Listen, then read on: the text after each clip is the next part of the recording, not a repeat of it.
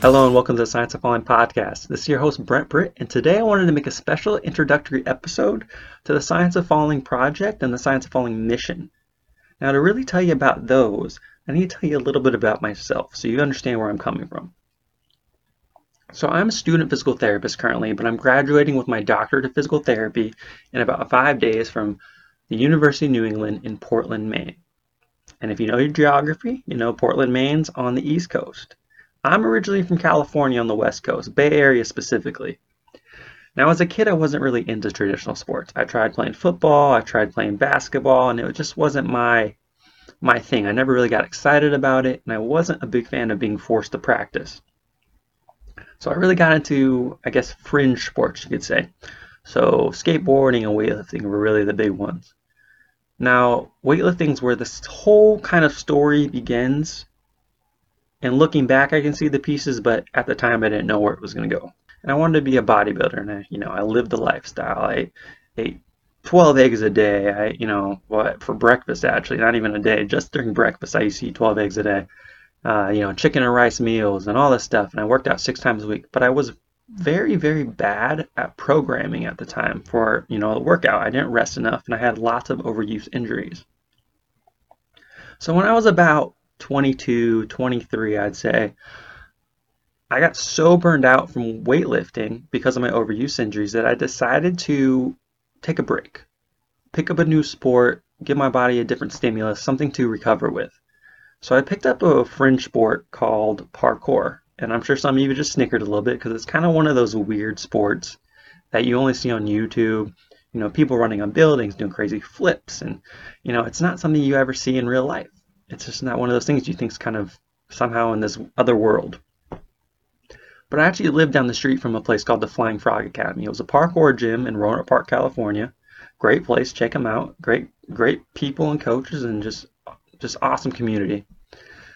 But I started doing this sport parkour, and I fell in love with it. It was everything I wanted. You know, it was, it was there was strength based, there was expression of movement, and it was just very do what you want. And I, during that time, I found a real big appreciation for proper falling techniques and proper balancing techniques. And that's where the story really begins right there. After about two years of doing parkour, I, I was accepted to the University of New England in Portland, Maine, and I, you know, I moved my entire life 3,000 miles to the other side of the country. And I started learning about physical therapy. And, you know, my passion really grew for it and we started learning how to treat patients and all these other things. So during this didactic year that I had, before I was even in clinical and you know working with patients, we learned about how to treat fall risk patients. And a lot of the treatment techniques were based around balance, strength, and reaction time, which are all very important. Don't get me wrong; those are all super important if you have a fall risk patient. But never, in PT school at least, were we taught how to teach a patient to fall correctly. And in my brain, coming from a parkour background of, you know, fall techniques can save your life, I always thought this was weird. Why are we only preventing these people from falling? You know, if you have a person, especially in Portland, Maine, where I've been living, and they're in, you know, they're walking down the street, it's wintertime, you have a patch of ice. No matter how good your balance, no matter how good your strength, no matter how good your reaction time, if you don't know how to properly fall, that ice can send you to your butt and break a hip, break a wrist, break something else, have a multitude of injuries that could happen. So I thought that's weird that we're leaving this important piece of rehabilitation and teaching to these patients off the table.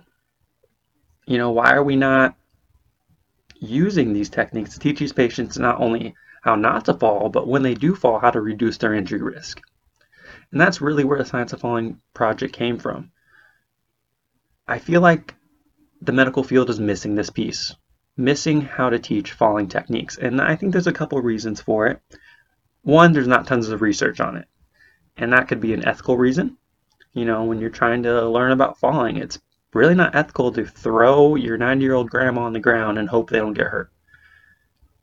It's just not going to happen. So there's there's very sparse research of at least good quality. I know there's research out there, but you know, good quality research is hard to do. Two, physical therapists themselves don't usually know how to fall unless they've done some sort of martial arts. And that's not everybody. So it's kind of hard to teach something that you don't know. And that's where this website comes in and this Science Falling project and this YouTube channel and all my other associated accounts. I really want to teach people about this other side of fall risk reduction or at least fall injury reduction of teaching someone how to fall. And I'm excited because it seems like a new frontier of physical therapy. There are people doing it, don't get me wrong, but I feel like they're doing it to such a small extent. They're not going to make the big impact in the in the field that I want to do. I want to really push this forward, push these ideas forward and get, you know, more physical therapists around I guess the US if not the world on teaching their patients how to fall and really make a difference in these patients' lives. So essentially that's the mission. I want to spread the word teach patients and teach clinicians why learning the fall is so important and teach them how to actually teach. You know, how to become proficient in these techniques and teach them, the clinicians, how to help their patients to a higher degree. So thank you again for listening to this podcast. This is episode zero, as I'm calling it.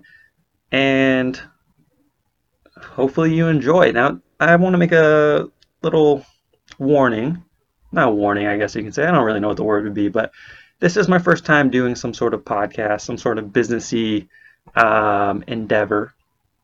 And it's a huge learning curve. I've been really struggling with some stuff with the website I've been making, with making these YouTube channel videos and uh, making the podcast. So just know that the information's there, and we'll just keep getting better and better and better as my learning, you know, continues. So anyway, thank you again for sticking with me. Thank you again for listening to this, and I hope you enjoy the things to come with the science of falling. Have a good one.